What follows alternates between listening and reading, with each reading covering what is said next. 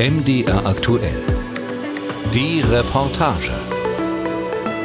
Mitten in der Dübener Heide, unweit einer Landstraße, die durch lichten Wald führt, steigt Rauch über den Baumwipfeln auf. Kein Waldbrand, ein angenehmer Buchenholzgeruch. Ich betrete das Gelände der Köhlerei Eisenhammer und werde freundlich begrüßt. Jo. Ist eine Sie? Mhm. Ja. Hey. Ein Kaffee? Äh, eher ein Wasser. Bringst du mal eine neue Flasche? Aber das sind alles unsere persönlichen. Das ist das Maximale, worauf Köhlerin Norma Austinat in Corona-Zeiten achtet. Die schlanke Frau mit den bordeauxfarbenen Haaren steckt in einem weiten schwarzen Hosenkleid und hat sich mit der Köhlerei ihr eigenes Refugium geschaffen. Hier draußen braucht sie keinen Mundschutz und Abstand zu Menschen gibt es genug. Ihre Köhlerei im Wald betreibt sie derzeit mit einem Mitarbeiter. Manchmal packt ein guter Freund mit an. Hin und wieder kommt Kundschaft und fragt nach Holzkohle. Habt ihr welche bestellt? Nee. Was? Jetzt müssen wir hier auch noch bestellen wie beim Doktor? Schlimmer, hä? Ja, es ist schlimmer Ich geworden. dachte, die Leute sind geizig und kaufen Nee, die sind nicht Nee, geizig. die sind nicht geizig. teuer ist. Nee, die ist nicht teuer. Die ist so gut, dass die einfach das sagen, wissen wir. Wollen wir ja schon immer. wo kommt ihr denn her? Jüdenberg, Gräfenhainichen. Gut 20 Kilometer Fahrt für letztlich einen Sack Holzkohle. Es sind nicht die einzigen Kunden, die diesen Weg auf sich nehmen. Später reist noch eine Frau aus Plauen an. Norma Austinat liefert ihr begehrtes Produkt auch an ausgewählte Händler in Sachsen-Anhalt, Sachsen, eigentlich deutschlandweit und auch bis in die Schweiz. Was ihre Holzkohle und die Köhlerei so besonders macht, kann ich mir ansehen. Wir laufen von der Sitzecke unter einem schattigen Baum Richtung Arbeitsbereich. Ja, also im Grunde genommen ist es so, dass wir ja kaum noch Köhlereien haben, die nach richtiger Manufaktur oder nach alter Tradition produzieren. Ich glaube, das ist, wenn überhaupt, eine Handvoll noch. Ne? Das ist echt eine sterbende Zunft und es gibt halt Vereine, die dann sozusagen im Rahmen äh, der Traditionspflege immer mal so einen Erdmeiler aufstellen und den äh, durchsteuern. Aber so richtig ein Praxisbetrieb wie hier, das ist unglaublich selten. Das ist schon, ist schon irgendwie traurig. Man verliert immer mehr Kollegen. Ne? Norma Austinats Angestellter entfernt Sand, der rund um den breiten Rand einer Stahlglocke liegt. In der Stahlglocke hat sich während der letzten drei Wochen Buchenholz zu Holzkohle verwandelt. Die soll heute geerntet werden. Wir kippen die Glocken. Normalerweise werden die gezogen. Wir kippen sie. Die kleinen Glocken haben 2,8 Tonnen und die großen 3,4. Ne? Ja. Und sind die jetzt alle gefüllt? Nee, die befinden sich in unterschiedlichen Stadien. Ja. Ne? Also die schwelt gerade, die da hinten kühlt ab, die wird jetzt gerade gezogen, die wird gefüllt und die muss repariert werden. Reparaturen fallen ständig an, denn Stahl dehnt sich unter Hitze aus und zieht sich beim Abkühlen wieder zusammen.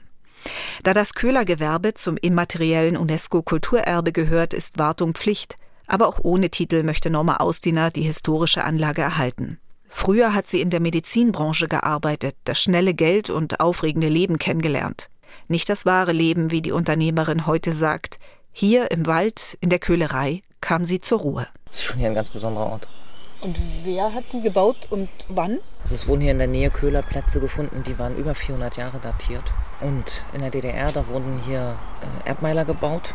Erdmeiler, ist das das, was man aus dem kalten Herz kennt? Genau, ne? das wurde hier ja bis 1978 auch gemacht. Der Betrieb ist ja dann verstaatlicht worden. Dann in den 70er Jahren haben sie einfach gesagt, wir müssen das effektiver gestalten. Ne? Sechs Kesselwaggons der Reichsbahn wurden zu Glocken umfunktioniert.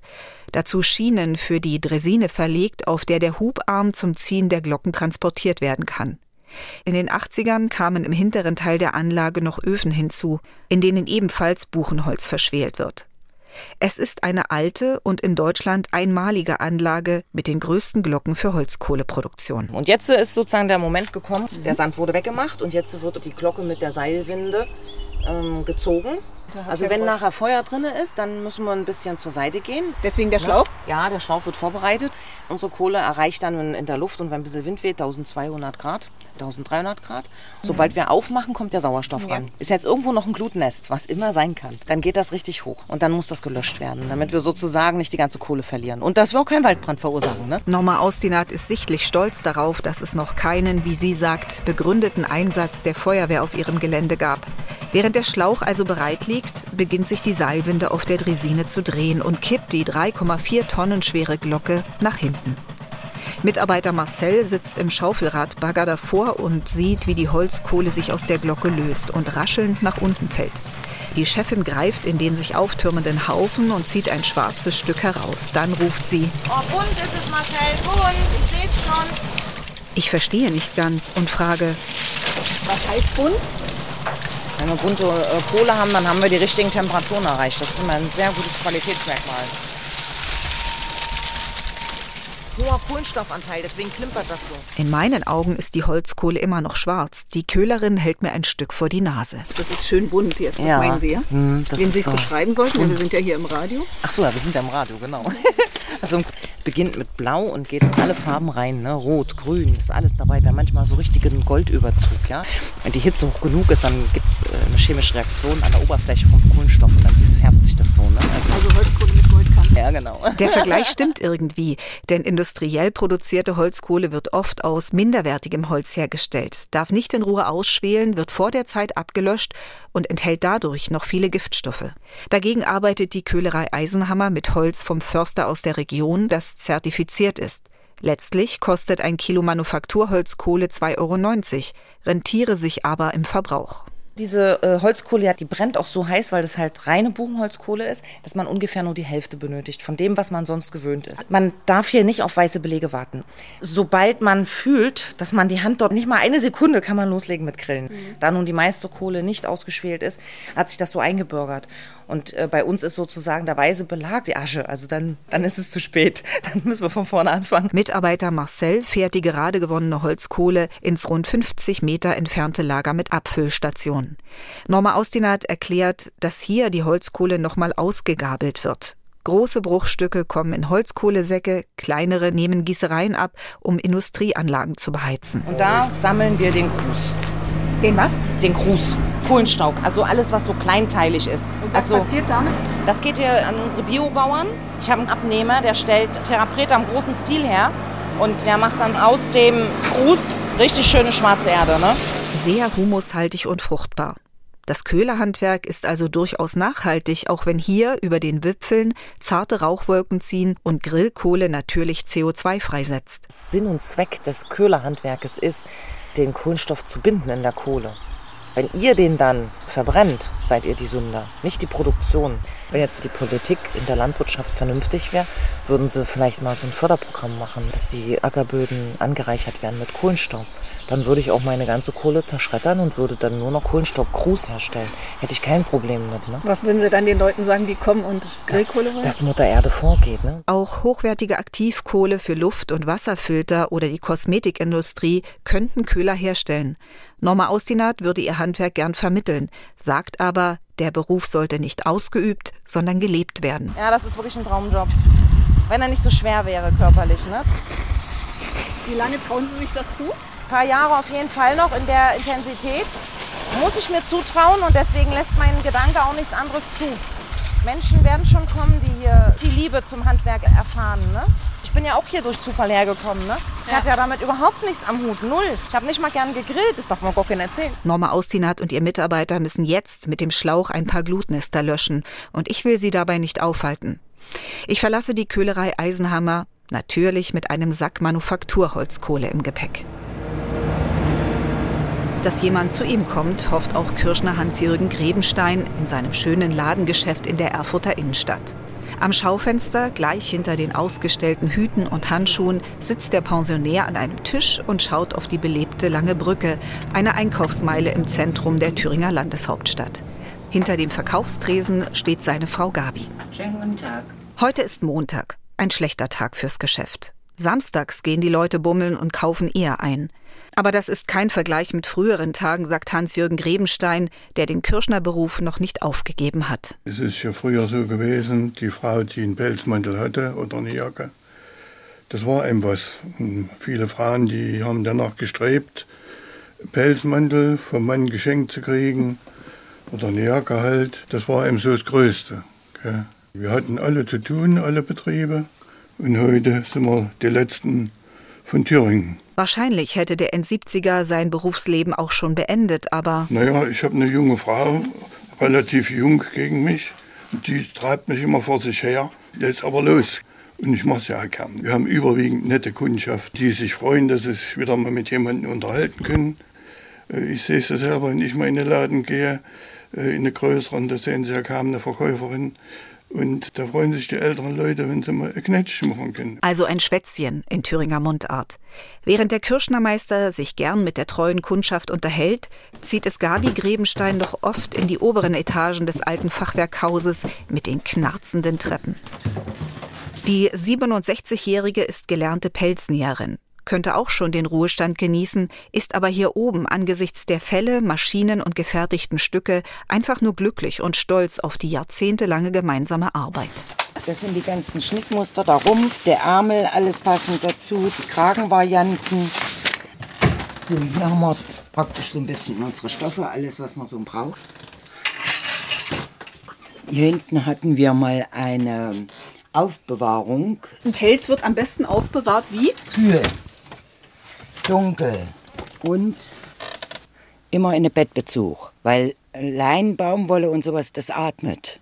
Wenn es im Pflaster hängt, ist nichts. Jeder Winkel der kleinen Fachwerkstuben, so scheint es, wird hier oben ausgenutzt. Neben dem Wandschrank für die Pelzaufbewahrung stehen Regale voll mit Büchern, Metalldosen oder Hutblöcken aus Holz für verschiedenste Modelle. Angezweckt an Regalbretter und Fachwerkbalken sind Notizen, Schnittmuster und Metallringe, die Pelzteile und Reißverschlüsse verschiedenster Längen halten. Und überall in den Räumen befinden sich Arbeitsplatten, auf denen Felle, Maschinen, Scheren und andere Arbeitsutensilien liegen. Ein Sammelsurium von historischen Dingen, in dem sich Gabi Grebenstein wohlfühlt. Ich will ja auch noch. Ich will noch nicht zu Hause sitzen. Wenn man nicht aufhören muss, und kann, dann soll man das dann machen. macht es eben auch unwahrscheinlich Spaß. So, ich zeige Ihnen hier die Werkstatt von meinem Mann. Meine kleine Küche. Ja. So, hier bin ich schon dabei, ein bisschen für die Herbstware zu sortieren. Nachfolger für ihr Ladengeschäft gibt es nicht. Und als Ausbildungsberuf mit schwerem Leder und haarigen Fellen hantieren, sind Pelznäherin und Kirschner gerade nicht angesagt. Die einzige, die den Grebensteins zur Seite steht, ist eine gute Bekannte. Auch sie ist Pelznäherin und eigentlich schon Rentnerin, aber aus Verbundenheit zum Unternehmer-Ehepaar hilft sie stundenweise. So, hier haben wir die Werkstatt, wo praktisch unsere Kollegin arbeitet. Und das ist die berühmte Pelznähmaschine. So, jetzt haben Sie das Material und dann müssen Sie mit einer Pinzette immer das Haar einstreichen, sodass das dann nach unten liegt. Anders als bei einer Nähmaschine für Stoffe hat die für Pelze nur einen Faden und keinen Unterfaden, was bei den schweren Materialien günstiger ist. Der Kirschner, der vor dem Nähen Maß genommen, Schnittmuster erstellt und passende Felle zusammengestellt hat, kommt nach dem Zusammennähen der Felle wieder ins Spiel. Die Grebensteins arbeiten also nicht nur als Ehepaar, sondern auch als Pelznäherin und Kirschner Hand in Hand. Hier haben wir das Fell. Und wenn das gespannt werden soll, wird das vorher gefattet, das heißt mit einer Kirschnerbutter eingestrichen, wird dann nochmal so gezogen richtig und dann wird das so gespannt. Das ist jetzt der Zwecknagel mit der Zweckzange und wenn man das dann weiterzieht, wird das dann breiter. Neben handwerklichem Geschick ist in beiden Berufen auch Kreativität wichtig. Wie werden welche Fälle passend arrangiert, damit sie ein harmonisches Bild ergeben, sagt Gabi Grebenstein, als wir wieder hinunter in das Ladengeschäft gehen. Weil ihr das Design solchen Spaß macht, hat sie sich in den letzten Jahren auf Hutkreation spezialisiert. Und Sie haben sich damit einen anderen Beruf noch zu eigen gemacht, Ja, nämlich ja. den. ich wollte immer gerne Modistin werden. Putz machen. Was derselbe Beruf ist, nämlich die Kunst, jegliche Art von Kopfbedeckung anfertigen zu können. Mir fällt auf, dass im Geschäft Hüte in verschiedensten Formen, Farben und Materialien hängen. Für einige hat Hans-Jürgen Grebenstein Leder und Fell zugeschnitten, andere hat Gabi Grebenstein gefilzt oder zugekauft. Pelzmäntel oder Jacken werden nicht präsentiert, ganz bewusst, sagt der Kirschnermeister. Naja, es gibt Leute, die äh, draußen vorbeilaufen und machen abfällige Bemerkungen. Gell. Wir hatten auch schon mal Farbschmierereien am Fenster. Brandanschlag hat man auch schon mal. War der Feuerwehr da, war mitten in der Nacht. Ganz so gelassen, wie er das jetzt schildert, nimmt Hans-Jürgen Grebenstein die Anfeindung nicht. Ich meine, ich bin auch für Tierschutz. Wir haben selber einen Hund, wir haben Fische, wir haben Vögel. Wir sind, weiß Gott, Tierfreunde und sind auch gegen gewisse Fellarten. Zum Beispiel fällt mir gravierend ein Ozelot, Wölfe. Die dürfen nicht bejagt werden, stehen unter Schutz. Und da gibt es auch Fellarten, die haben wir hier noch nie in der Hand gehabt. Aber, meint Grebenstein, solange Menschen Fleisch essen, fallen auch Haut und Fell an. Er stellt die Frage in den Raum, was nachhaltiger ist. Vom toten Tier auch Leder und Pelz zu verwenden oder diese Materialien zu entsorgen. Der Kirschner findet jedenfalls, dass seine Waren eher in eine Kreislaufwirtschaft passen als synthetische Bekleidung. Vor allem im Plaste, Polyester und so. Bei Pelz, das können sie eben über Jahre tragen. Und wenn mal was dran kaputt ist, wird es repariert. Also Mantel können Sie eine Jacke machen.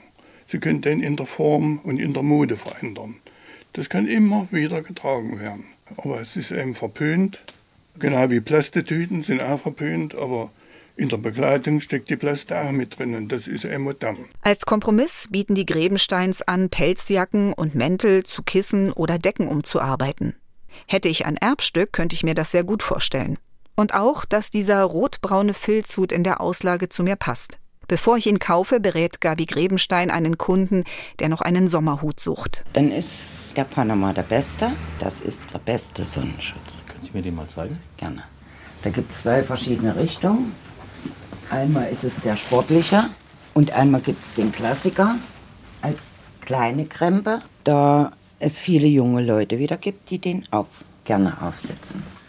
Und dann für den schicken Herrn, der flanieren will, gibt es den mit der großen Krempe. Während der Kunde probiert, kaufe ich meinen Filzhut im 20er-Jahres-Stil und denke, so ein bisschen mutet dieser wunderschöne Laden auch wie aus der Zeit gefallen an.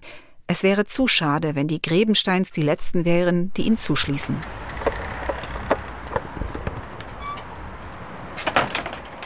Was dem Unternehmer-Ehepaar aus Erfurt fehlt, hat die Böttcherei Götze in Dresden gleich im Doppelpack. Junge Kräfte, die den historischen Familienbetrieb übernehmen. Dabei sah es bis vor ein paar Jahren gar nicht danach aus. Junior Rainer Götze studierte Ökologie und Umweltschutz. Der Freund der Tochter übernahm zwar gelegentlich Aushilfsarbeiten in der Hinterhofwerkstatt, studierte jedoch auch. Bei Jost Arnhold war es Geografie. Ich habe das Potenzial eigentlich dieser Firma gesehen, fand das traditionelle Handwerk an für sich sehr spannend und hätte es sehr schade gefunden, wenn es keinen Nachfolger gehabt hätte. Und deswegen habe ich mich eigentlich schon während meines Grundstudiums dafür entschieden, äh, das Gewerk fortführen zu wollen und am liebsten halt mit meinem Schwager zusammen. Und zusammen haben wir es uns auch zugetraut, den Betrieb in die Zukunft zu führen. Jost Arnhold und Rainer Götze beendeten ihre Diplomstudiengänge und schlossen nahtlos die Ausbildung zum Böttcher an. Das hieß zur Berufsschule nach Österreich, wie alle Böttcher-Lehrlinge in Deutschland, weil es hier nicht genügend große Berufsschulklassen gibt. Und die Ausbildung im Betrieb daheim beim Vater und Schwiegervater. Götze Junior erinnert sich. Mein Vater hat versucht, nie Druck aufzubauen und sich ohne Zweifel gefreut, als ich mich dann doch dafür entschieden habe. Hm. Und das war wann? Welches Jahr? 2012, ja. Hm. Und dann mussten Sie noch mal wie lange in die Böttcherlehre gehen? Dadurch, dass ich ein Abitur habe, hat für mich eine zweijährige Ausbildung gereicht. Normalerweise ist die Ausbildung zum Böttcher drei Jahre. Für Rainer Götze verbunden mit der Hoffnung, dass er und Schwager Jost noch viel vom Meister lernen würden. Leider verstarb der Vater 2015, doch er erlebte noch, wie sein Lebenswerk durch die nächste Generation übernommen wurde.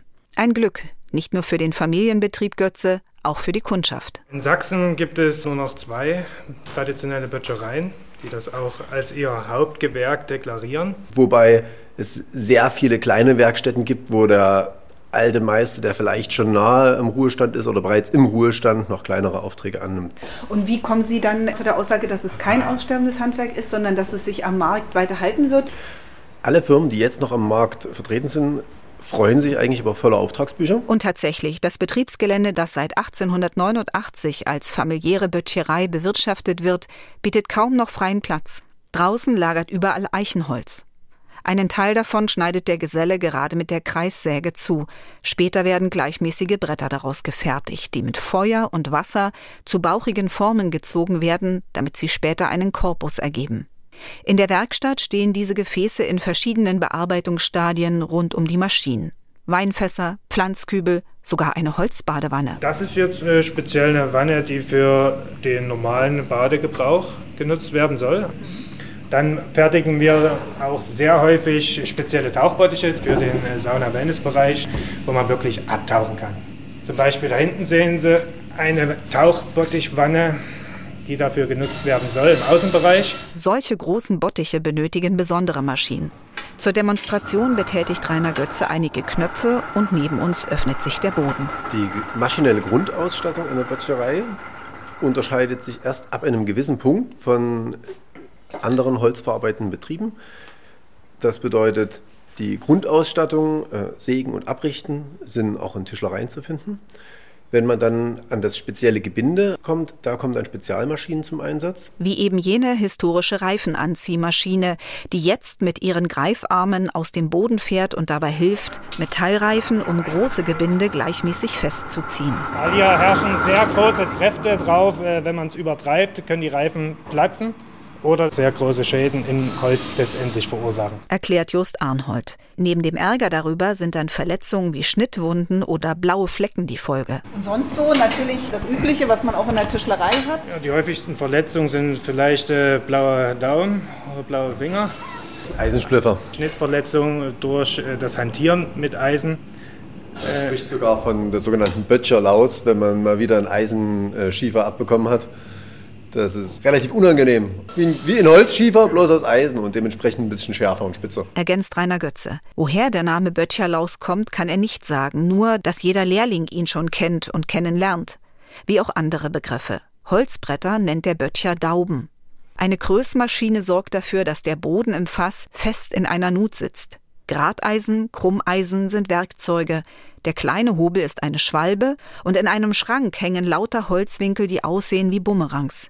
Es sind Model, also Schablonen, mit denen die Gleichmäßigkeit von Fugen kontrolliert werden kann. Jost Arnhold nennt sie die Schätze eines Böttchers. Ich denke mal, was hier in dem Schrank ist, geht drei, vier Generationen zum Teil auch zurück. Äh, man muss sich vorstellen, das ist wirklich ein Präzisionswerkzeug für uns. Das muss sehr genau gearbeitet äh, sein. Aus diesem Grund ist es auch sehr aufwendig, so ein Model zu erstellen. Also es bedarf dann schon äh, drei bis vier Stunden. Auch ein Bottich, Fass oder Pflanzkübel ist nicht schnell zusammengezimmert. Bis zu 30 Arbeitsschritte sind nötig, um aus Eichenholz einen Gebrauchsgegenstand zu fertigen. Am Ende aber ist der Böttcher jedes Mal zufrieden. Ist das Ihr Zunftzeichen hier? Das Zunftzeichen ist das kleine Symbol, der Zirkel mit dem Fass unten drunter. Und ja, der Name spricht für sich. Rainer Götze wirkt nicht hochmütig, wenn er das sagt, sondern zufrieden mit sich und den gemeinsam erzeugten Produkten. Ich bin auch beeindruckt von der Qualität der Pflanzkübel. Und Schwager Jost sagt, die seien Wellness für Pflanzen. Das Holz interagiert sozusagen mit dem Erdkorpus und äh, verursacht auch einen besseren Wärme- und Feuchtigkeitshaushalt für die Pflanze. Weswegen Gewächse auch direkt in die Kübel gepflanzt werden sollten. Durch die großen Sprossenfenster der Werkstatt scheint nun die Sonne und lockt uns raus. Ich verabschiede mich und gehe noch ins Ladengeschäft. Dort verkauft mir die Mutter bzw. Schwiegermutter der beiden Böttcher einen Pflanzkübel. Ramona Götze ist die Geschäftsführerin des Unternehmens und privat auch Weinbäuerin und Gärtnerin.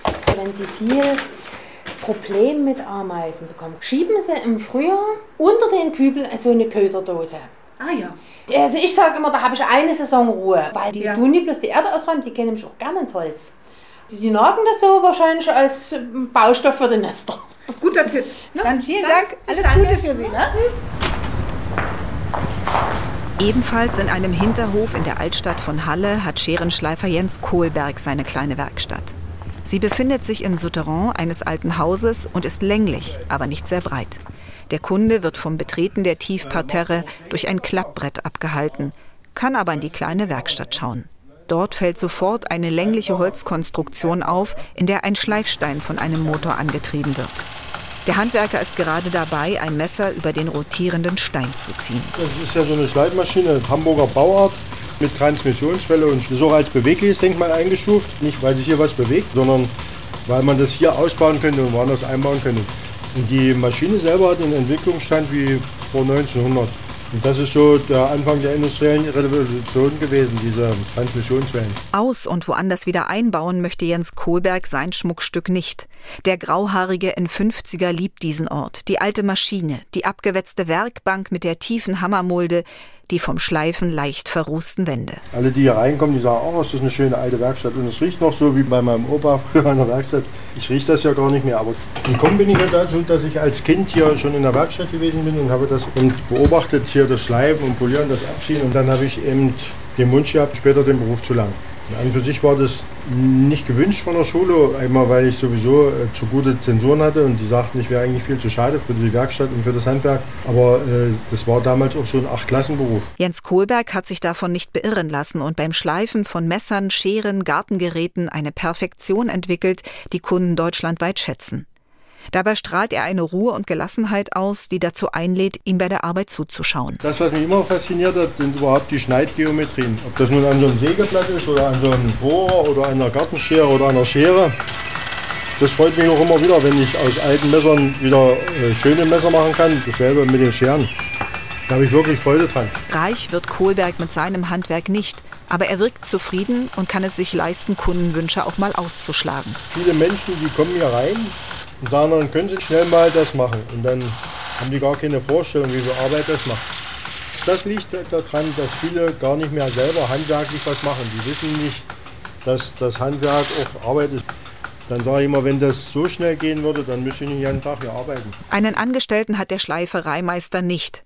Die kleine Werkstatt bietet zwei Menschen kaum Platz zum Hantieren. Trotzdem denkt Jens Kohlberg daran, irgendwann einen interessierten Lehrling auszubilden. Nachfragen gibt's selten. Zufällig aber heute, als ein Hallenser seine geschliffenen Messer abholt. Warum bildet ihr eigentlich nicht aus? Das will keiner mehr arbeiten. Die FDP hat letztens gesagt, seit 40 Jahren höre ich das. muss sich wieder lohnen. Arbeit muss sich wieder lohnen und das, das lohnt sich nicht. Wirst du ausbilden? Ja.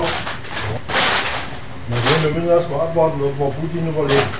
Unverdrossen greift Jens Kohlberg wieder in eine Ablagekiste mit Kundennummer, holt ein altes, verrostetes Gartenmesser heraus und zieht es über den Schleifstein. Funken fliegen wie bei einer Wunderkerze. Ja, hier sehen wir jetzt, die Funken gehen nochmal am Ende so ganz auseinander, wie so Stern. Und daran erkennt man, dass es guter Werkzeugstahl ist. Ganz guter Kohlenstoffanteil und so bei 0,4 Prozent Kohlenstoff und das macht diesen Funkenflug. Dadurch sieht man das dann und man hört es auch, wie hart das ist. Für ordentlich Funken sorgt auch eine rund 100 Jahre alte Schneiderschere, die eine Frau von ihrer Tante geerbt hat und wieder nutzen möchte. Dafür wird der hohe Schliff erneuert, damit die Scherenblätter beim Schneiden nicht quetschen. Beim Polieren mit der Filzscheibe werden rostige Stellen entfernt, beim Abziehen der Grat entfernt, damit die Schnittstelle überall gleich scharf und fest genug ist. Ja. Jetzt haben Sie noch geölt oder was haben Sie gemacht? Ja, erstmal wieder zusammengesetzt, die Schere. Jetzt hört man, wie die schön singt hier, hören Sie das? Ja. So muss eine schöne Schere klingen. Und wollen wir mal gucken, ob die auch schön ausschneidet. Wunderbar. Auch bis zur Spitze alles. Und das ist hier ein ziemlich ekliger Polyesterstoff, der lässt sich wirklich schlecht schneiden. Und daran, das ist Ihr Gradmesser, ob es Mmh, gut ist. Sind Sie zufrieden? Fertig, ja, ja. Der Hallenser Scherenschleifer weiß, dass ihm solche Präzisionsarbeit die Kundschaft erhält und vielleicht neue Kunden bringt. Dass computergesteuerte Maschinen irgendwann einmal seine Handarbeit ersetzen, glaubt er nicht. Weil die Messer oder die Scheren ja jedes Mal eine andere Form haben. Und das heißt, man muss es wirklich von der Hand führen. Man kann da nicht das in den Automaten stecken und das am Ende so rausziehen, weil jedes Instrument anders ist. Und das macht meine Tätigkeit wertvoll. Also aus Ihrer Sicht ist Ihr Gewerbe ein krisensicherer Job. Ja, aber hängt davon ab, wie die Krise aussieht. Wenn Ja, die jetzt erzählen, dass Energie so teuer wird, dass man es nicht mehr bezahlen kann, dann weiß ich auch nicht, was ich machen soll. Vielleicht um sich abzulenken, vielleicht auch zur Entspannung, hört Jens Kohlberg bei der Arbeit manchmal Musik. Meist nachmittags, meist Klassik, am liebsten Mozart. Dazu schleift der Meister zwei meiner mitgebrachten Gartenscheren und macht drei Messer wieder scharf. Dann tippt er eine Summe in die große Registrierkasse und ich bezahle. Und zum Schluss kommt der Gruß, den Jens Kohlberg allen Kundinnen und Kunden mit auf den Weg gibt, ob sie ihn hören wollen oder nicht. Ja, auf Wiedersehen. Gottes Schutz und Segen wünsche ich Ihnen. Ne?